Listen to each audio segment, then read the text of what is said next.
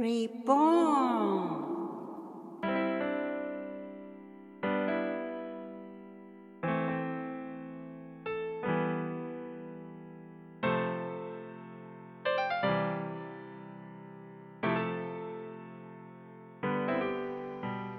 様こんにちは。リボの誰でもが新しく生まれ変われるきっかけになる願いを込めてマーコと。マイクが送りしますよよろしくお願いしますえーそうですね今日ちょっとあのご相談のメールあったのでそれについてちょっと時間をマイクに使っていただいて、いいですかね？はいうんでは、読ませていただきますね。あの、質問ありがとうございました。マコ先生、マイク先生、こんにちは。人間味のある身近な感じがいい番組と思っています。ありがとうございます。いい年の男が恥ずかしい感もありますが、顔が見えないことに助けられ、メールに踏み切った次第です。現在73歳。結婚歴45年になります。妻は69歳です。趣味は最近パソコンを始めました。まだ勉強中です。妻とはお見合い結婚で相性はまあまあうまくいってきた方と思い歩んできたつもりです。が最近妻が何かイライラしているのです。休日の過ごし方もしっくりいかないというか散歩やよく見ていた DVD にも興味を見せず言いにくいですが生活もしっくりと言っていません。話をするのもイライラ突っかかる感じで気まずいです。何か悪いことを言ったかな？と考えてみたりもしていますが、あまり思い当たることがない。以前は旅行に行くこともたびたびありましたが、最近はコロナ禍ということもあり控えていました。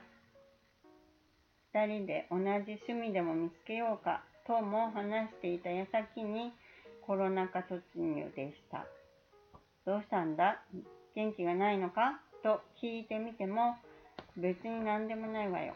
と顔も見ないで言ってきます。世間でよく聞く突然の熟年離婚にでもならなければいいがと思ったりする最近です。まさかこの年で妻に愛人でもないと思いますが、どうにも気まずくてお互い家で食事をすると、あとはバラバラに時間を過ごしているといった毎日です。だんだん息が詰まってきて気分が落ち込んできたりもします。どうしたものか。はぁ、とため息が出る毎日です。これで外出が普通にできる時が来た暁には、一緒に出かけられる雰囲気ではないのは確実です。こんな夫婦関係は日本ではたくさんいるんでしょうね。前からそうならば、まあ、それも夫婦の形と思うかもしれませんですが、私たちの場合は最近そうなってしまった。これはどうしたものか。はてなマークと弱っています。理由がわかりません。何かこの状態から脱出するヒントはありますか？教えてくださいというのか、何でもアドバイスなど言葉が欲しいです。この状態で一日一日を過ごすのが苦痛です。これを続けていくと子供たち夫婦や孫たちにまで何かを気づかれてしまいやしないかとかなり焦りを感じ日々良くない時間が過ぎています。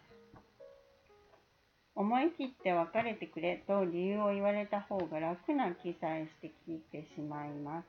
それを言われたらショックだと思いますが、最近は針のむしろ状態という感覚があり、この人は一体何を拗ねているんだ？言葉にもしないで嫌な空気を振りまくのはやめてくれと叫びたくなる時もあるのです。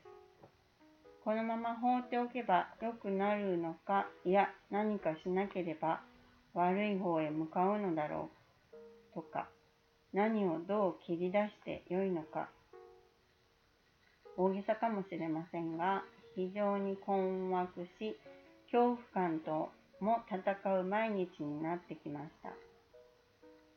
何かの解決方法を見出したいので、よろしくお願いします。はい、わかりました。長年の結婚生活の中で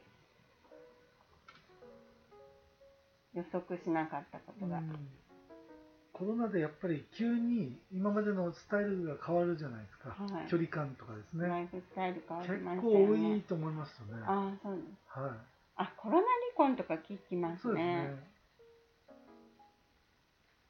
これはね、うん、具合が悪くなってる奥さんも結構いますね。旦那さんもいますけど体調が悪くなる。体調が。不原病ってあるぐらいですね。ああ、元がない不原病っていうのはその夫の原因。え？夫の原因なの？逆もあるんですよ。奥さんが原因。もうその一緒にいる空間でストレスで体調を崩すっていうね、ああるそういう言葉が時間が長すぎる？そういう言葉がある気を使ったりとかストレスですよね。退職してからとかね。リタイアしてからこううまくいかないとかまあどっちかが気を使ったりとかね何かまあいろいろそれは夫婦間であると思いますけどそういう病名があるっていうぐらい多分多いんですよね。私もやっぱり具合悪い方で聞くときちっとした旦那さんで掃除もう朝4時になると起きていって帰ってくるとご飯の支度してなくちゃいけないそしたらどうしたとかどこ掃除しろとかもう常にそれに監視されてるようでもう旦那さんが帰ってくるとドキドキドキドキするっていうねっていうのもありますし。ってことはあのあの何？あのライフスタイルがあのお互い離れてる時間が長い時にはうまくいってある程度の距離感があって自分の世界があったりとかってすればまだあれなんですけどずっと付き合わせて一日中いるとなるとまたそれはそれでいろんな不満とかストレスとか嫌な部分が見えたりするんですかね。ああそうですか。いやわかんないですけど。っていうことはやっぱりいろんな変化で具合悪くなっている人はとにかく確実に多いと。多いですね。そうか、でも一緒にいる時間が、まあ、日本のご夫婦は、ちょっと一緒にいることがストレスっていう感覚はちょっと私たちには理解ができない部分でもありますね。文化の違いですよね。うん。やっぱ一緒にいる時間が増えたら、あ、いろいろやることを一緒にできることがあるから楽しんじゃうみたいな部分があるのとはちょっと違いそうですね。私の友達なんかでもですねまあまあ50代ですけど、うん、子供が大きくなっていなくなったらどうしようっていうそ今から不安抱えてますね。2人じゃ間が持たないって 今から。う。ちはもうそもそもずっと2人なんで、そのペースですけど、全然あれあの子供巣だったらどうしよう。あどうしよう。あそれ本当に悩んでるんですよ、うん、いなくなったらもう何も喋ることがないみたいな空間がもう大変。気まずい。気まずい。って言ってますね。まあそうね、この方の場合は多分戸惑いますよね。突然なんか奥さん態度変わったのかなと思そうそうそう。だからやっぱりすごい毎日が今大変になってきて、うん、でもすごい気を使ってらっしゃる方ですね。これ結構喧嘩になるケースも多い。イライラしななんだよその態度はって多分言いたくなるじゃないですか。なんか言いたいことなら言えよとかって、ところが結構そこはこの方は気を使ってどうなのかなとか声をかけたりとかして、こう探ってるぐらいの感じですからね、うん。でもストレスは逆に溜まっちゃいますよね。そうですね。気持ち悪いですそうよねですね。今まできっとこういうあの落ち着いたコミュニケーションで続いてこられたカップルの方なんだと予測するんですけど、まあ私的に多分理由はちゃんと確実にあるんだろうなとこう感じて、それあのいろんなそのライフスタイルの変化はもちろんあったと思うんですけどやっぱりあの日本の奥様たち、まあ、旦那様もそうなのかな。あの言わないじゃないですか、どっちもね、うん、お互いこう最初は言い合ったのかもしれないけど言わなくなっちゃってあ言ってもしょうがないとかうん言うとかえって問題が大きくなっちゃうとか何かがね立っちゃう気まずくなるとかであ言わないで我慢しようだったりそんな感じ、うん。言わないで我慢してることがこうだんだん積もってく蓄積して、うん、男性も女性もやっぱり蓄積して、特に女性なんかはこう蓄積型ですよね。ストレスのため方がね、である時ドンって切れてしまってっていう、どん。とこう。今まで良かったのに急にどうしたんだって思うのは男の方でね。そうやっぱりこう急にじゃないんですよね、ええ。実はね。実ずっとこあ実は積み重なってきてたんだけどそこがボンときた、キャパを超えてしまった時にっていう。ことですね、まあ10年以上とか20年以上とか時間かけて、まあ、なってったことをやっぱりあの例えば子育ての世代の女性なんかにしてもやっぱり一番聞いてもらいたい身近の夫が聞いてくれないとね。か、やっぱりあの相談する相手がこう年上の女性だったりするともう子育て終わってる人って結構自分の子育ても理想化されてて、あの例えばやっぱりあの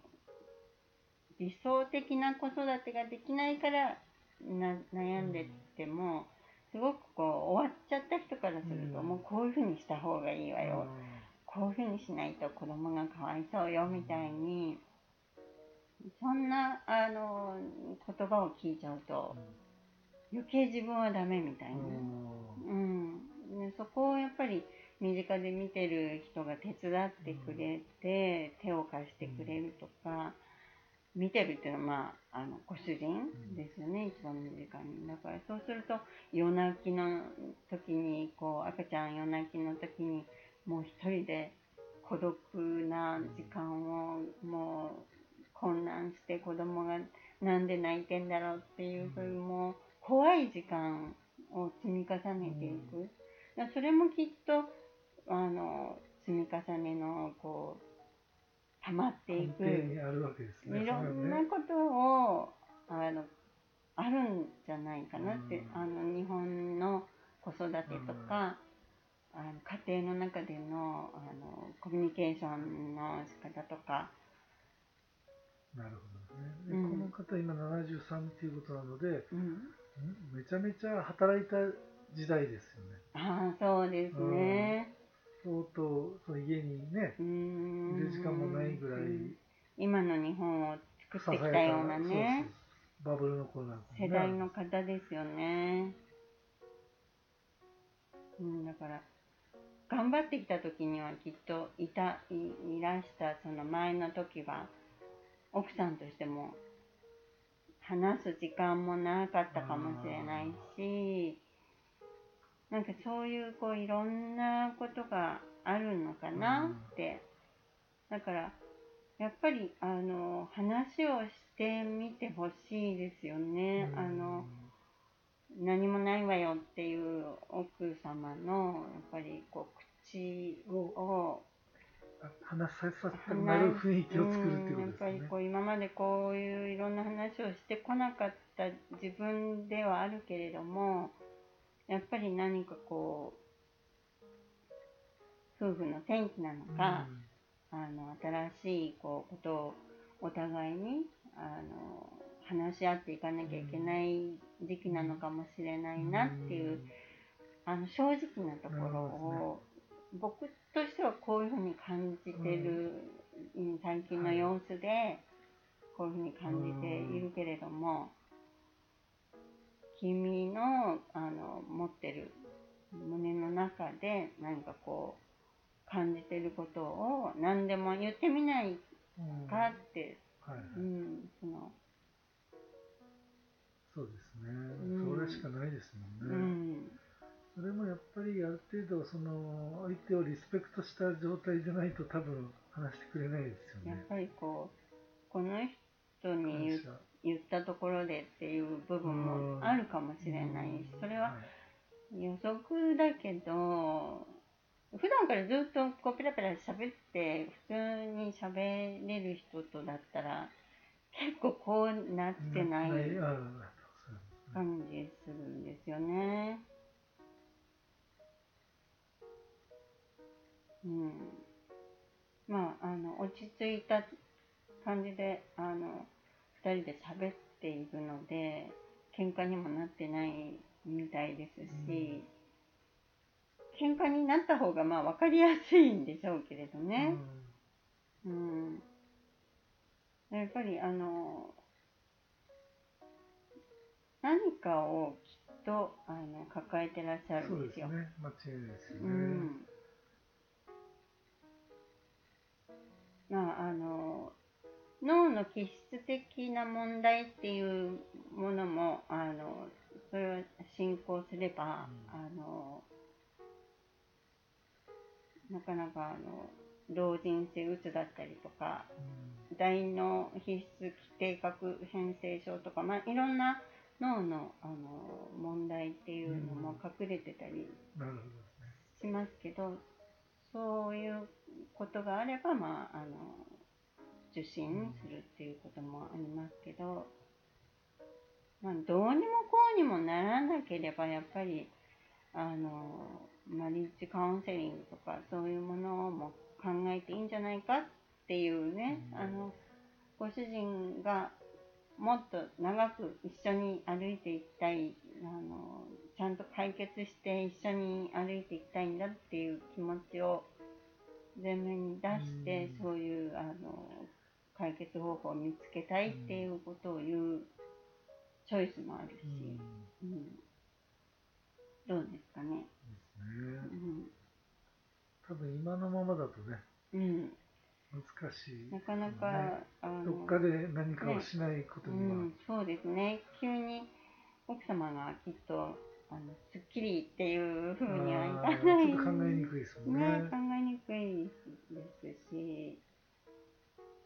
うん、で女性はやっぱりそういうなんか悩みとかいろんなものがこうどんどん溜まってきた時にはあのメールにもありますけど性的な関心とかもゼロになっちゃう傾向ありますし、うん、自分をもうプロテクトするモードに入っちゃえばもうね殻にもう入ったような状況にもなっちゃうから。それはやっぱり2人の間でどういうふうにあのもうね女性の場合なんか一方的に熟練離婚だったか、そういう話聞くじゃないですか、話も何もないまんまに突然、うん、でももうずっと決めてきてるわけですよね。そうね。もうあの頭の中ではいろんなことがこうあの作り上げられて、はい、うん、計画？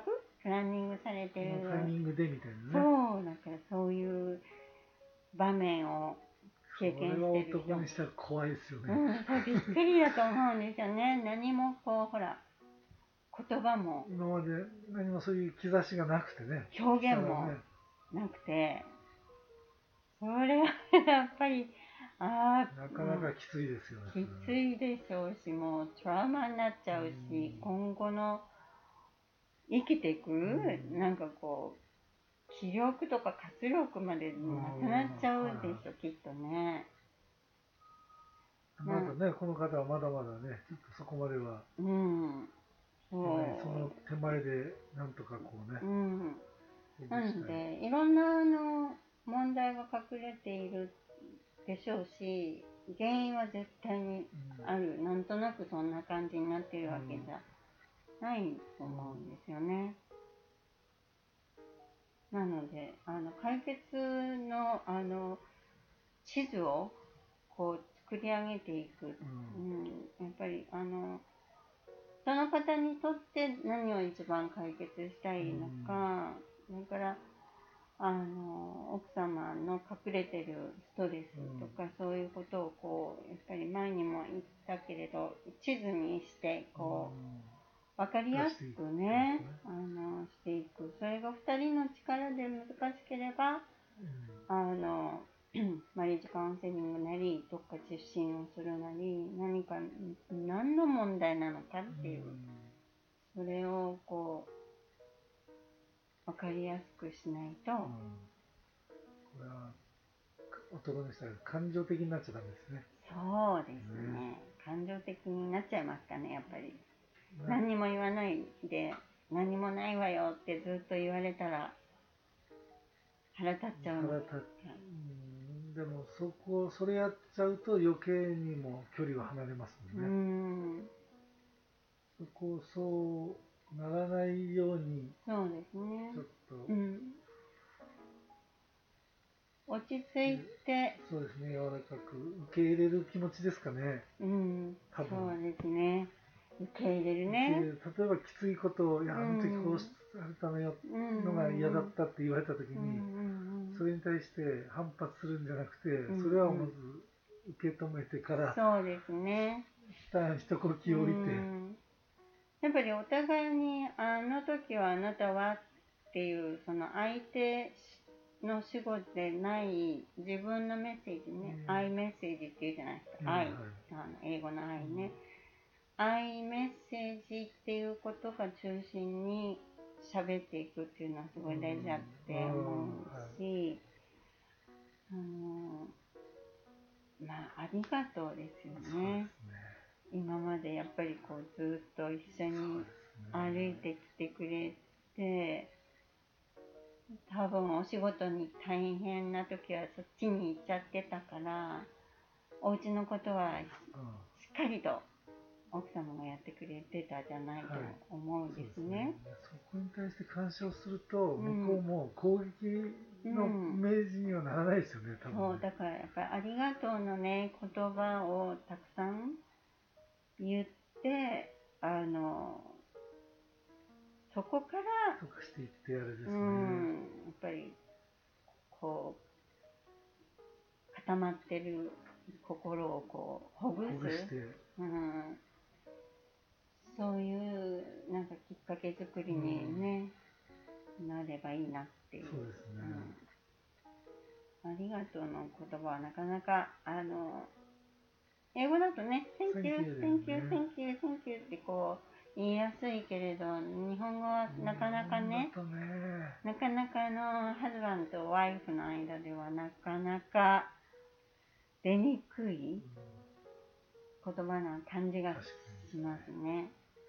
それ一日一日ご夫婦って一日一日が大事なんだけど結構日本ではなんかこう、うん、どうでもいいとは皆さん思ってないんだけどやっぱり挨拶だったりあの一日終わった後のねぎらいの言葉だったり そういうカルチャーの違いがあると思うけど一日一日の積み重ね。そこがないと。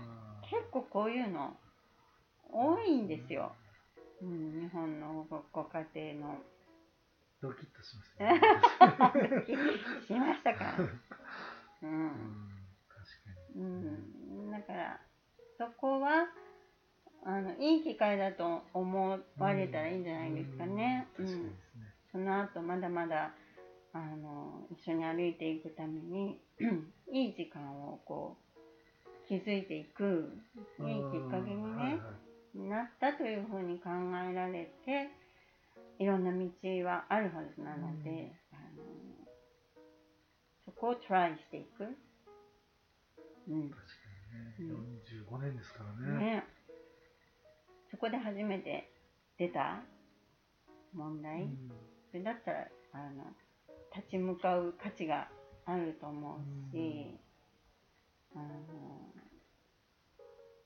このきっかけにもっともっと、うんあのいいご夫婦うんになれると私は感じますよねね。。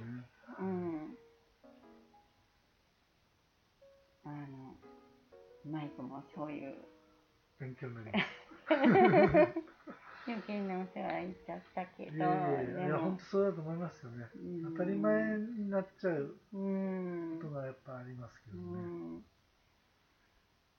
ん、うん、やっぱりコミュニケーション大事ですよね、うん、聞いてもらいたいっていう時にあの聞いてもらえなかったとか言いたいなと思ってた時に言えなかったことタイミングがずれちゃってねなかなかあの忙しい毎日だとねうん確かにねね難しいですよね。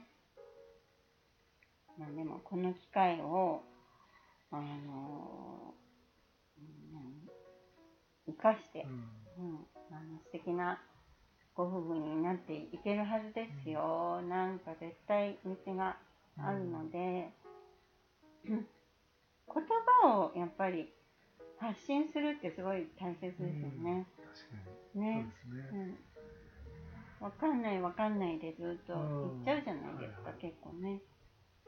とってもあの、うんこうやって悩んで、あの、っていうのはすごい、うん。あの素晴らしいですよ確かに。そういうのね。本当そう思いますね。ね。あの、よくしようっていうね、ね。ことを思ってらっしゃるうんよくぞこうあの 言葉をご自分のいろんなことを話してくださってうん。ありがたいなって思いますし、あのせっかくの機会を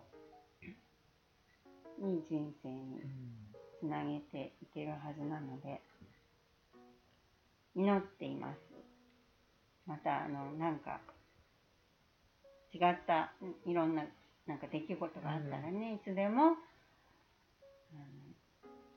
メール発信よろしくお願いしますできるだけのあの何言葉を一生懸命こちらも発信したいと思いますのでよろしくお願いしますはい、ありがとうございました。Thank you for listening.